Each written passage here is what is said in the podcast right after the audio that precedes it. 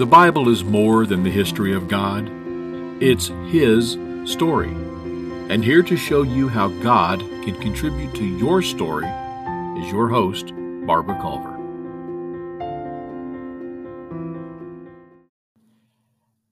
Hello out there. I have missed y'all. I have missed doing this podcast so very much. It's been a trying two or three weeks for me. I did my last podcast and was told by a friend all she got was static. And I apologize to anyone that does listen to this podcast. I apologize deeply. I happened to be in a hurry that night and I didn't replay it. Turns out my computer, my internet, everything got struck by lightning. My computer crashed. My internet went out. Had to get all new equipment for it. Had to buy a new computer. Now I'm trying to learn to operate it, which I am challenged by it. But God is so faithful to me and He has helped me to get things set up again. Hopefully, this time it's right. So we'll just see about this. When I left you the last time, we were talking about the book of Esther. God is never mentioned in the book of Esther. And yet, on every page, God is there. God may never be mentioned in your life, but I can promise you every day of your life, God is there. And He's using you whether you're a believer or you're not a believer. It doesn't matter. God is going to use you ever how He wants to.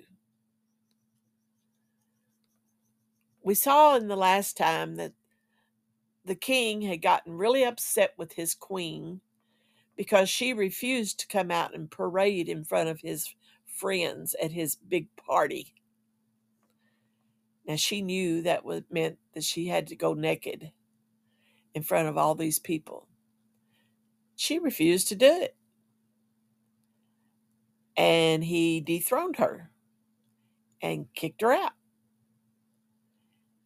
Have you ever made a decision in your life and after a few months of thinking about it, you think about all the things that could have been, might have been, should have been, you kind of get wishing you hadn't made that decision. Eh, That's kind of way the king felt. He got to thinking about her and all the things that she had done in his life. But there was young men in his court who realized that's what was happening. And there was no way they was going to let this queen come back in there because she had disobeyed the king. And if the king forgave her and brought her back in there, their women would be doing the same thing and thinking they could get by with it. So they got up a plan. Now, you see, these are pagan people, they're not even believers. And yet, God is going to use them and their little imaginations to get life figured out to accomplish His purpose in His people's life. So they get this plan together to get all of the beautiful young virgins that were in Persia at this time, put them in charge under the charge of the king's eunuch, which is a castrated man who has no interest in sex. But he took care of all the women that come into the king, whether it be the queen or his concubines, didn't matter. But there was one thing that stood out in this chapter in verse 3 of chapter 2 it stood out to me and i went wow. It says let their cosmetics be given them. And my mind went back to an old time preacher who once said if you have an old barn you repaint it make it look good. So women paint your face up make yourself look good. Guess what? That's what they did. Only these were young women but they still had their cosmetics. Isn't that amazing? In the old testament you have cosmetics but that doesn't pertain to you does it? Oh okay. And said then you pick out a new queen he said well that sounds like a pretty good idea. You see god allows men to think on their own to do things on their own but he's still in charge of them he still has control of it all. Now there was a man named Mordecai who was a Jew who had been taken from Babylon and had lived in Persia for over 70 years now. After 70 years, the king at that time allowed them to go back to Jerusalem if they wanted to, and a lot of them did, but some of them didn't, and Mordecai was one of them. But he had a young lady in his charge who happened to be his cousin. It was his uncle's daughter, and she was very beautiful. And the Bible says she was very lovely to look at. So she got the attention of men. And when her father and her mother died, Mordecai took her on as his own daughter, mainly to take care of her, that she, no one harmed her or did wrong to her. And so when the king issued this order, Esther was encouraged by Mordecai to be taken to the king's palace and to be put under the charge of his eunuch. And guess what happened? She found favor and she pleased him. This eunuch, he really liked her. He liked her as a woman and he saw the beauty that she had. And he provided her with all of the cosmetics and things that was given at that time for the young women to prepare themselves for a whole year. Oh man. They went under these periods of beautifying, six months of oil of myrrh and six months with spices and ointments, just to get ready to go see the king. You know, I tease my husband every now and then. He's the king of the roost. And I'm glad I didn't have to do all of that to get his attention. But Mordecai was hoping that this beautiful woman was now going to be protected by the king, even though she was a Jewish woman. But he warned her do not reveal your nationality. Don't let anybody know that you are a Jew because that could hinder you. And so when it was her turn to go into the king, she didn't la- ask anything. She just took what this eunuch advised her to do and how to act. And the Bible says Esther was finding favor of all who saw her. You know, there's been people in my life that I've won favor with that I felt like I shouldn't have because I'm nothing special. I'm just a woman who loves the Lord and tries to do the things right. And yet there are people, even those who do not believe, that I actually, God allows me to find favor with. God allowed this to happen. He allowed life to be life. We don't understand that.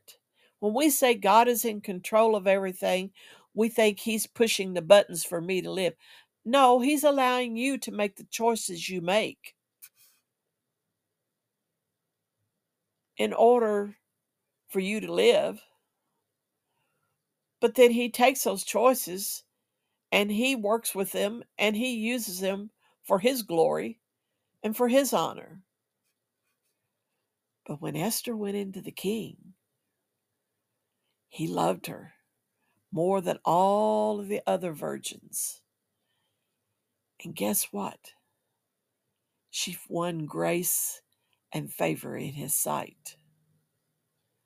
So much so that he set the royal crown on her head and made her queen. And the king gave a great feast, and all of his officials and his servants were invited. And it was for Esther. He had a new queen. You say the old that doesn't apply to you. Let me tell you, every day that you live, you have the grace of God. And you can find favor with Him by believing in His Son and living your life the best that you possibly can as a human to please Him. Your desire is to please Him. Esther's desire was to please the king. But we desire to please Christ. Why? Because we found grace and we have favor in His eyes. He loved us so much. He was willing to take all of the punishment for what sin required. He was the sacrifice from the Old Testament that hung on a cross just for me. You see, that's how I found favor with him. And he favored me by calling me to come follow him. He gives me grace every day. I find that grace now as I get older in being able to do physically do some of the things that he has allowed me to accomplish. Because in the last seven years, there's a lot of things I can't do. But he allows me to get up in the morning, walk across the floor, he allows me to see enough that I can read my Bible, I can study it, I can teach Sunday school lessons. I can now actually quilt. I'm actually putting a quilt together for one of my granddaughters, trying to finish it up. I still, and I can see to drive. I don't drive, and that's my choice. Simply for the fact that I do have some vision problems. And I tell people I don't want to be one of them old crazy women you hear about on TV that's run into a building or has caused a major wreck and hurt other people. I don't want to do that. So I'm willing to give that up so that makes me dependent on other people. Esther was dependent on Mordecai. She was dependent on the eunuch to make her beautiful. So, who do you depend on today? I have to depend on my husband to do a lot of things for me. I don't do a lot of cooking because I cannot stand in one spot. For very long. My feet say sit down or fall down. So if I cook, I have to sit and cook. Not much fun in that. So he does a lot of our cooking. That's why we eat out a lot, he says. I have to depend, if he's not able to take me somewhere, I have to depend on someone else, my daughters, or any of my grandchildren, and they're all willing to help me because I find grace and favor with them. But don't think that just because you don't see God in your life every day, that He's not there. Because I can guarantee your choices in life, He's going to use them in some way, whether it be good or bad, doesn't matter. He's going to use your life. The question is, are you ready to let Him? You see, when I turned 16, I was ready to let Him use my life however He wanted. But in that, I had to make some changes, some major changes about my attitude, about how I reacted to people, situations, and just life. Why don't you try that today? Until next week, I hope you have a blessed week and you have many victories through Christ Jesus. Bye for now.